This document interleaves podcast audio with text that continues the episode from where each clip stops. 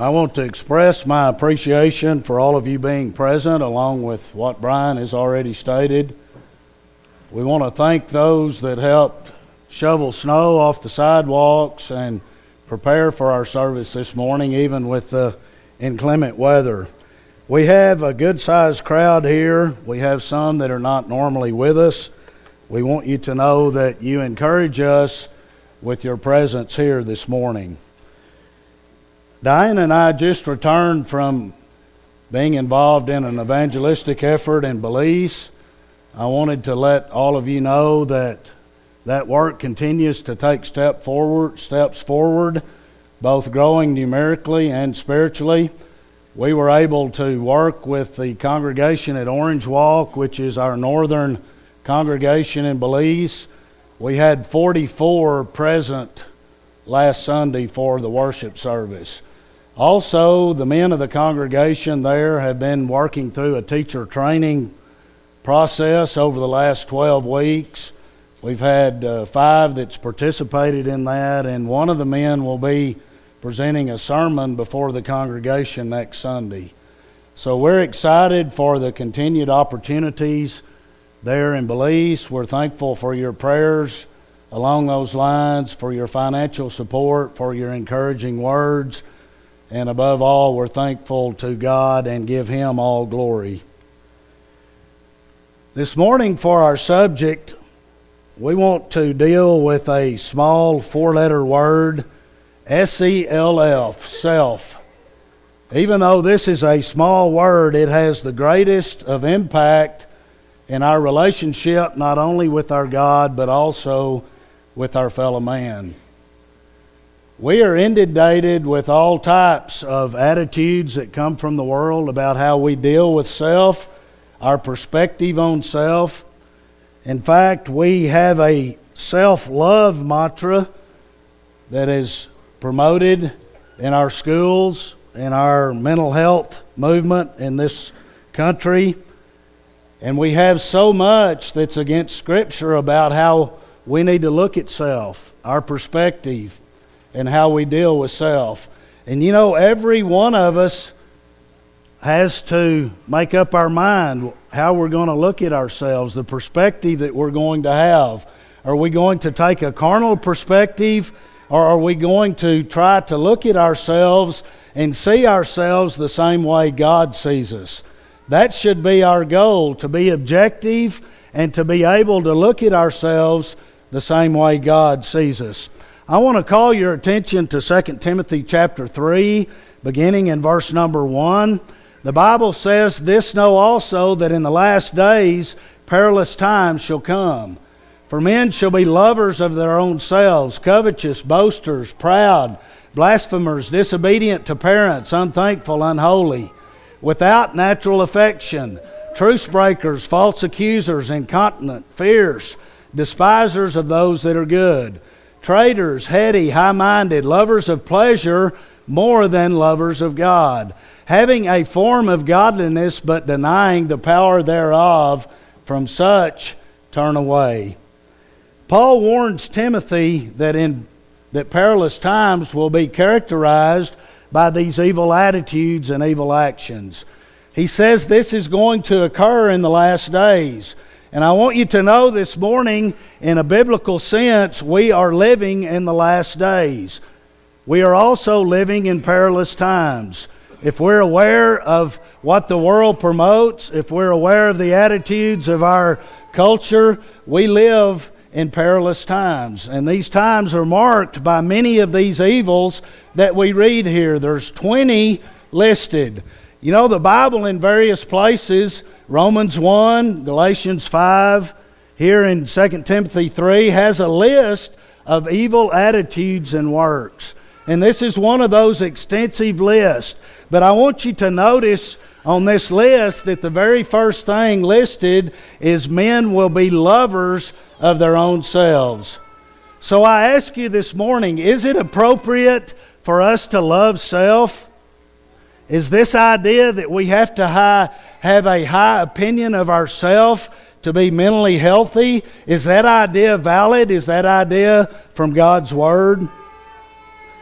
This word love here is the Greek philos, which means emotional or friendship kind of love. This means that people are fond of themselves, they like themselves. Sometimes we use the word self esteem. And when we say that word, people have different ideas about what that means. The shame is that it's not only the Oprahs of this world who preach this self love gospel, but there are many Christian based ministries that also teach this. And don't get me wrong, it's very important that we have a healthy self image. But our self image should not be connected to how good we look, how smart we are, how talented we are, the things that we might have acquired in this life. These things are irrelevant when we look objectively at ourselves and deal with ourselves properly. A healthy self image is not the one that is so often promoted in our world around us. God created humanity, He placed within us an eternal component. We have intrinsic value because God put that value in us. It's not from ourselves, it's not because we are something great, but it is because of what God has done for us. And we need to be self aware and understand that this is the proper perspective if we're going to be a true disciple of Jesus Christ. I want to call your attention to verse 5. After he lists these evil works, he says, having a form of godliness, but denying the power thereof. How many religious people who say, Lord, Lord, have a form of godliness. It's something that looks like godliness, but they don't have the real power thereof. It's because they're not dealing with themselves properly. They don't have the right attitude, and they're looking to advance themselves and their agendas and to promote themselves and their ideas, even when it comes to serving God. Every one of us have this temptation because we're in the flesh. And Satan is a master at causing us to look at self. What are all the voices saying around us? You need to take care of number one, and if you don't do that, who will? You deserve it. You need to, to do what you want to do because God wants you to be happy. These are the messages that we have regarding the attitude of self. Again, a form of godliness, but denying the power thereof. I want you to understand the way that we view self and deal with self will either help us to be successful in being a disciple of Christ, or it will be a great obstacle in our way of being a true disciple. We know the process. We've heard it over and over again. Jesus said if we're going to come after him, we have to deny self, take up his cross, and follow him. We have to do it in that order. We cannot take up the cross of Christ and follow him until we deny ourself. We try to hold on to self, we try to do what we want to do, and also embrace what God has asked us to do, embrace being a disciple of Christ, and we only have a form of godliness. We're denying the real power of what it means to be a disciple of Jesus Christ. There is very little of self in Christianity. But notice, there's a very large self in the human way of looking things, at, in the carnal mind, we look very huge in our own eyes. The reality is, self has a very, very small place in the life of a disciple. In Galatians chapter 2, verse number 20, Paul said, I am crucified with Christ, nevertheless I live, yet not I, but Christ liveth in me, and the life which I now live in the flesh, I live by the faith of the Son of God who loved me and gave himself for me. Do you want to think about a true perspective to see ourselves as God sees us and our attitude about what our own wants and desires should be? Paul states it here. There's a great contrast here about the way he uses I, this personal pronoun. He uses this word, but he diminishes himself. He says, It's not me that's living, but it is Christ that lives within me. And by faith, I allow Christ to be the Lord of my life, the director of my path. This is the true goal that we should have as we consider the right perspective, having a, a honest, objective way of looking at ourselves.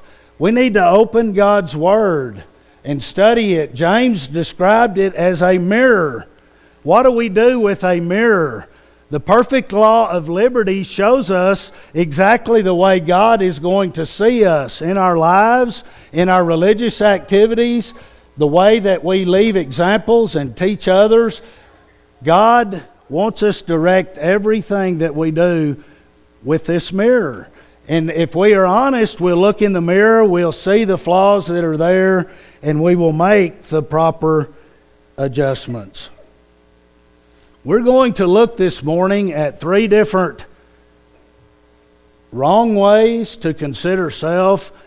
That is self righteous, self willed, and self centered. And then we want to look at three ways that we should deal with self that will be compliant with what we have taught this morning about being a true disciple of Jesus Christ. The first of these is self righteousness. This means that we have a wrong opinion of ourselves, that we are righteous in our own eyes, that we're lifting our own value and our own abilities higher than what they really are. This is an extreme temptation because pride is one of the main issues that Satan uses to get into our hearts and to get into our minds and to cause us to not think of ourselves properly. If we allow this attitude of conceit and self righteousness and self centeredness to develop with, with regard to spiritual issues, it will be the foundational problem of many things in our life.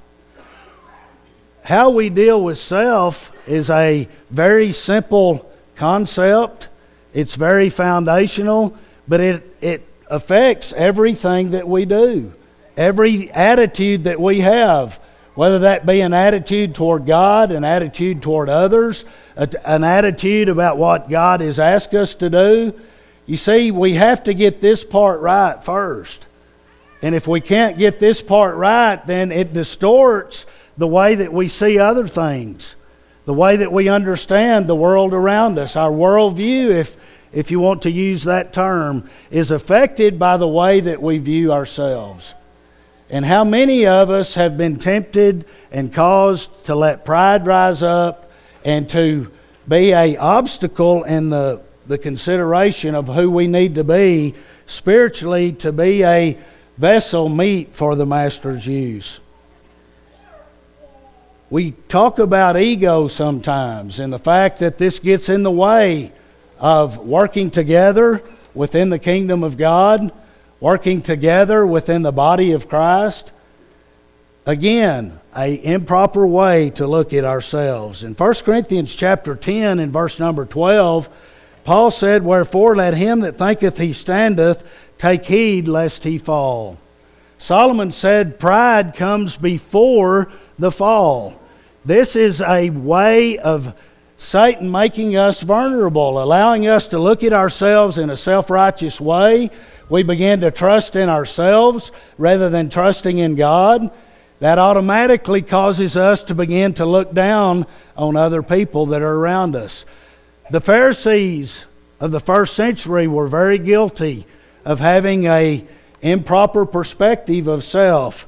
We read in Luke chapter 18, beginning in verse 9, and he spake this parable unto certain which trusted in themselves that they were righteous and they despised others. Here we go. We're going to compare ourselves among ourselves. 2 Corinthians chapter 10 verse 12. Paul said it is very unwise to compare yourselves among yourselves. And we're going to notice several examples of that. This is the lead one. The Pharisees lifted themselves up, they trusted that they were righteous, and they began to compare what they felt like their level was with God to other people, and the Bible says they despised others. And then we have the following teaching Two men went up into the temple to pray, the one a Pharisee and the other a publican. The Pharisee stood and prayed thus with himself God, I thank thee that I am not as other men are, extortioners, unjust, adulterers, or even as this publican. You see, this man was praying not to God with gratitude and thanksgiving and humility. The Bible says he was praying with himself. Did you catch that? That what he was talking about was how good he was compared to these other people. And he begins the list of his righteous attributes, all the while being blind to himself being self righteous and lifting himself above that that he should have. Continuing in verse 12, I fast twice in the week, I give tithes of all that I possess. He was pretty proud of himself, wasn't he? Then we turn to a person who had a right self perspective, the, the publican. What did he say? And the publican, standing afar off, would not lift up so much as his eyes unto heaven, but smote upon his breast, saying, God be merciful to me, a sinner. Every one of us are sinners. When we've done all that we can do, we've only done what it was, was our duty to do. We never should lift ourselves up by comparing to other people. We need to compare ourselves with Christ, who was perfect. And then we will have the right mark to shoot for, the right goal that we would have in our life. Verse 14 I tell you, this man went down to his house justified rather than the other. For every one that exalteth himself shall be abased, and he that humbleth himself shall be exalted. A superiority complex will lead us to devaluate to devalue others.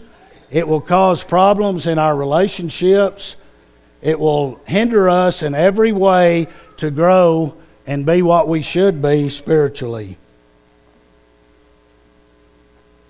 There is a fallacy when we begin to reason about how we measure up to other people. As we have just stated, it is very unwise to compare ourselves among ourselves. You know, it really doesn't matter if we're righteous in our own eyes.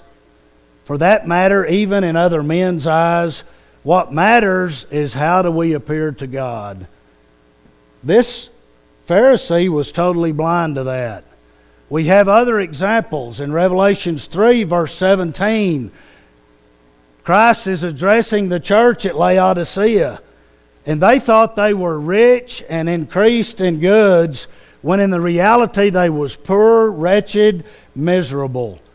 You see how blind Satan can cause us to be with pride and with self righteousness? Just like this Pharisee, all he could see was how good he was, and the reality, God said the publican was the one that went home justified. Self righteousness based on conceit and a false self image will condemn every person that allows that to dominate their life. Number two, self willed. Of course, these things are closely connected. If we're prideful, if we love ourselves, if we raise ourselves up compared to others, we're going to have a self will. We're going to think that our way is always the best way. Whether that be in a judgment area or whether that be in, in the realities of life, we're going to think that we are the one that knows best. And we have to be very careful. The Word teaches that we should submit one to another, one to another rather than being self willed. I thought as Jared led his prayer this morning, he expressed these principles very well. If we're motivated by love, if we want to be a true disciple of Christ, then we're going to submit to others. We're not going to always have to have our way with everything. We often see spoiled, kids. We call them brats because, for whatever reason, in their environment, they're given everything they want. They throw a fit. They're given what they want based on that negative uh, activity. And we can see very readily what a problem that is. But there are people that are spiritually brats, spoiled brats. And they function in the same way that a child does physically in a spiritual sense because they're self willed. And this is taught against time after time after time as we look into God's Word. Galatians 2, verse 20, that we noted earlier about the fact that we crucify self and we allow Christ to direct our lives. This was in the context of Judaizing teachers and disciples that had been drawn into hypocrisy, serving their own will rather than God's will. Paul addressed Peter face to face about a self righteous attitude that he demonstrated against the Gentiles because the Jews rested in the fact that they were Abraham's children and that made them somebody rather than thinking about wanting to comply with God's will and being right with him in his in God's way of seeing us because that is the way of reality. Our own self perception is often distorted because we have these attitudes. And it leads us to places that we cannot go as a disciple of Christ. Remember the prayer that Christ modeled in Matthew chapter 6? He said, After this manner, therefore, pray ye, Our Father which art in heaven, hallowed be thy name. Thy kingdom come, thy will be done on earth as it is in heaven. This should be our utmost goal Whatever we're doing to serve God, that should apply in our worship service. When we come here to worship God, is it about what we want? Is it about what entertains us? Is it about our will, our happiness? Or is it about coming here to do the will of God? Christ said in Matthew 7, verse 21, not everyone that saith, Lord, Lord, shall enter into the kingdom of heaven, but he that doeth the will of the Father which is in heaven. Remember, people who have a form of godliness but deny the power thereof. We see a larger religious world today that is very adept at using the right rhetoric and saying the right things, using lip service to God. But when it comes to serving God, specifically worshiping, worshiping God, they want to add to or take away from the simple plan that we have for worship in the Scripture. Are we dealing with self correctly when we follow our will rather than God's will? In Luke 22, verse 42, Christ Himself, the only begotten Son, saw that it was not about His will but about the Father's. Christ did not want to give his life on the cross. His flesh told him to pull away from that, and yet he submitted to the will of God. He was perfect in all of his ways. He should not have had to suffer or die for sin. He did that for you and I. And he said in Luke 22 42, Remove this cup from me, nevertheless, not my will but thy will be done.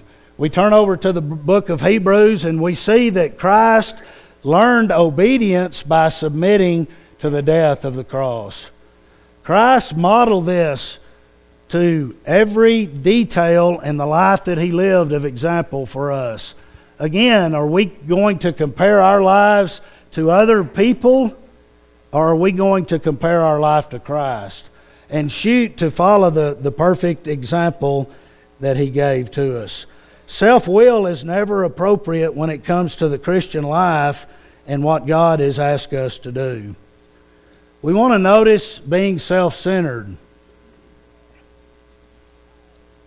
This goes back to what we were saying a lot about the message that we hear in the world about loving self. It comes down to, you know, I'm the one who needs to make decisions that will benefit me. God wants me to be happy. So everything's about me. Whatever happens in this world comes back to how it affects me, good or bad. A tunnel vision toward being self absorbed. In reality, this term describes the root of so many of our struggles with following Jesus. You know, in Greek mythology, there was the story of Narcissus who was in love with himself. He looked and saw the image of himself in the water, and because of his infatuation with self, his life ended. And so we have the term that's used today that speaks of those that are self absorbed, being narcissistic, falling in love with self and with the ideas of self and raising self up so many live with this attitude. In Luke chapter 10, beginning in verse 30, we read this parable, and Jesus answered and said, A certain man went down from Jerusalem to Jericho and fell among thieves, which stripped him of his raiment and wounded him and departed, leaving him half dead. And by chance there came a certain priest that way, and when he saw him, he passed by on the other side. And likewise, a Levite, when he was at the place, came and looked on him and passed by on the other side. Here were two supposed very religious people the priest and the Levite. They were lifted up as being very righteous. When they came to see a situation where a person needed help, what did they do? The Bible says they looked and then they passed on by. They came there by chance. So that means they didn't plan on this happening. Of course, we wouldn't in a situation like this. But they were so busy going about what they needed to do in their life that they were incapable of seeing the need of someone else. I believe that this is a example of being self-absorbed. It was the Samaritan that they looked down on when they compared themselves to those Samaritans they looked down very much on that group of people, and yet it was the Samaritan that came to this scene and was compassionate, and he took care of the needs of this person. What happens when we develop a false, grandiose image of ourselves? When we're self absorbed? When it's all about us? When we're a me person? These distortions of the view of ourself will cause us to do things that are totally irrational when compared to what God has commanded us to do. This type of self centeredness is destructive. What happens in the body of Christ when these distortions are in the lives of the members of the body? This results in a harmful attitude, it works against unity it works against cooperation within the body of Christ. We read in Philippians chapter 2, beginning in verse 3 Let nothing be done through strife or vainglory, but in lowliness of mind, lest eat, let each esteem other better than themselves. Look not every man on his own things, but every man also on the things of others. Do you remember the comment that Paul made in Ephesians 5, verse 29? He said, Never yet hath any man hated his own flesh. Do you remember Christ's remark about we need to love our neighbor as we love ourselves? The problem is not looking at ourselves in a way that is too low, unless it's the exception. The common problem is we are self centered, and we have to work and be disciplined to look beyond ourselves to see the needs of those that are around us. To emphasize our love for God with heart, soul, body, and mind as our primary priority in life, and then to love our neighbors as we love ourselves. Why are all these commandments there? Because if we follow our tendency and the tendencies of the flesh, we're going to be self absorbed. And to what degree we allow that to happen is based on how disciplined we can be, how much we can work against that attitude and that mindset to be a true disciple of Jesus Christ. Our environment today with social media is about let's put some image out on Facebook that's not even reality. Let's make it look better than it really is. Let's look for validation in a self image that's based on that rather than reality. That's not the only thing that causes these issues, but it's something that amplifies that and it amplifies our temptation to be involved in these type of activities. We need to minimize self. We need to raise others up and we need to honor God and glorify Him as the primary one that we are serving rather than self. Sensitivity, jealousy, resentment, self pity, all of these things have a root in being preoccupied with self, having the wrong attitude or perspective about self. Can we look at ourselves honestly without hypocrisy and apply the same standard to ourselves as we apply to other people? You know, that's what Christ was addressing in Matthew 7, the first few verses. He said, Judge not that you be not judged. And he was talking about people who are so tunnel visioned that they look past the beam that's in their eye and they see the mote that's in someone else's eye. Past a huge problem to see a very minor problem with someone else. That's because our tendencies are to be self absorbed and self centered, and we have to fight against those. And we have to be self aware to place the same standard on ourselves that we seek to place on others. This is the goal that we should have as we seek to follow after God. So, we're going to notice now some things that will help us have the proper perspective on self. First of all, we need to look at self denial. As we stated earlier, to be a disciple, we must be disciplined and we must implement the opposite of indulgence, the opposite of being a spoiled brat. We have to deny self and take up the cross and follow Christ. This is Luke's rendition of what we read earlier in Matthew chapter 16. I like this version because he put the word daily. Take up the cross or deny self, take up the cross daily and follow him. This battle that we're discussing about dealing with ourself in the proper way, it's a daily battle. We have to get up every morning and put ourselves in the proper perspective so that we can follow through that day, denying self, taking up the cross, and following after Christ. Can we come to Jesus and hold part hold back part of ourselves?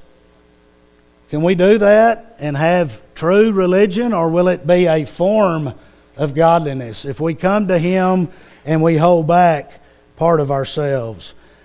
I want to share with you this morning that I feel that this is probably the one major reason that causes us not to be able to live a successful Christian life is because we don't want to come and give everything to Christ, actually denying ourselves, looking at ourselves in a proper way, and following after him.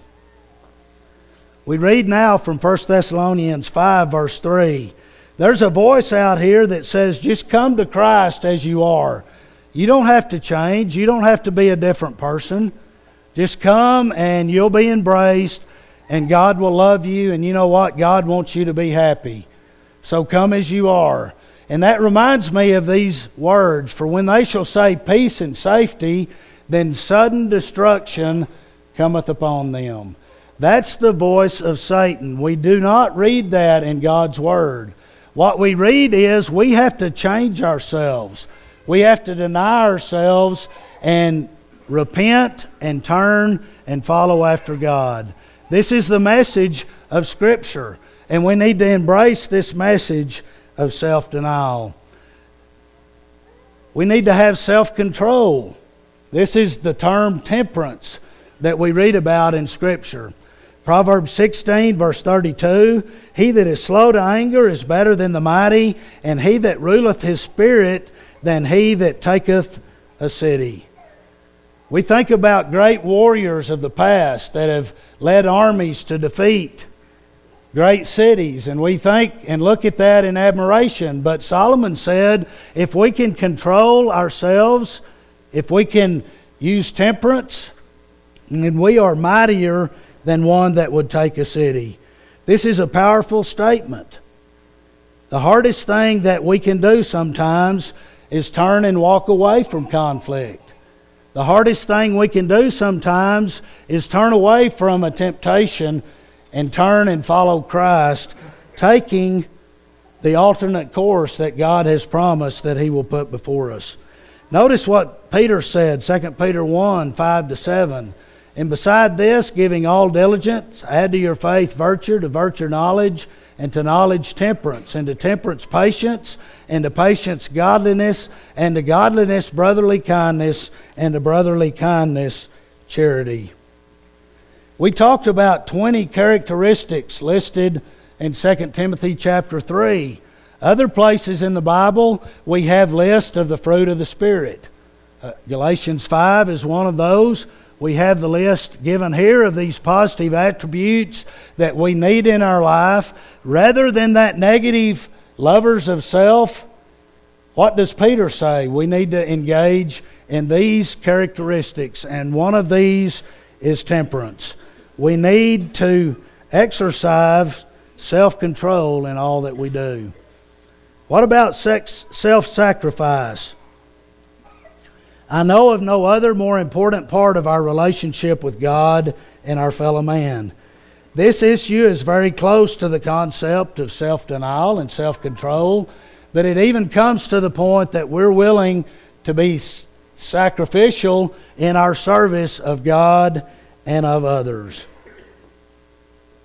This may take the form of our time, it may take the form of our talent and our efforts, it may take the form of our resources or money because we are putting God first, we are minimizing self, and so we are going to make decisions that to the common man who's only living for themselves is going to think of as being very strange or very odd.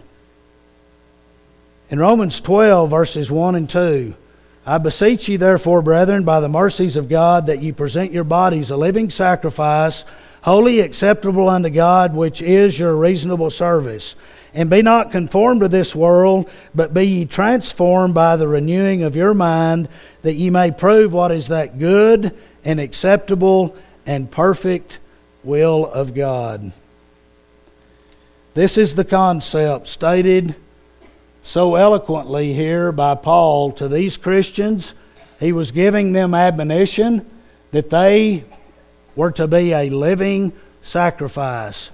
Their lives totally dedicated to God, themselves and their own will and their own righteousness put in the proper place to lift up God, to lift His Son up, to follow God regardless, to be that living sacrifice, not to be transformed to the world or conformed to the world, but to be transformed by the renewing of our minds. I believe that this verse is essential. I believe it's core. I believe our discussion this morning is foundational, and I believe that we need to meditate and do our very best to be objective when we look at ourselves. When we're able to do that, then we certainly can be useful to God in His kingdom.